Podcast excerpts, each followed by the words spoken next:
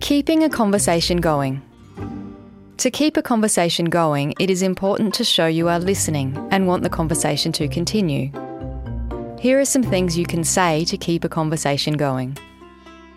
Really? I went to the beach yesterday. Really?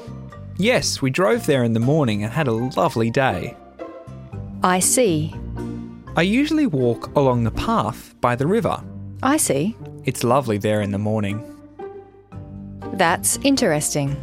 My son is a great swimmer. He would swim all day if I let him. That's interesting. Yes, he's going to start competing for his school. You could ask a short question to keep the conversation going. I'm really looking forward to the party on Saturday. Are you? Yes, I think everyone will be there.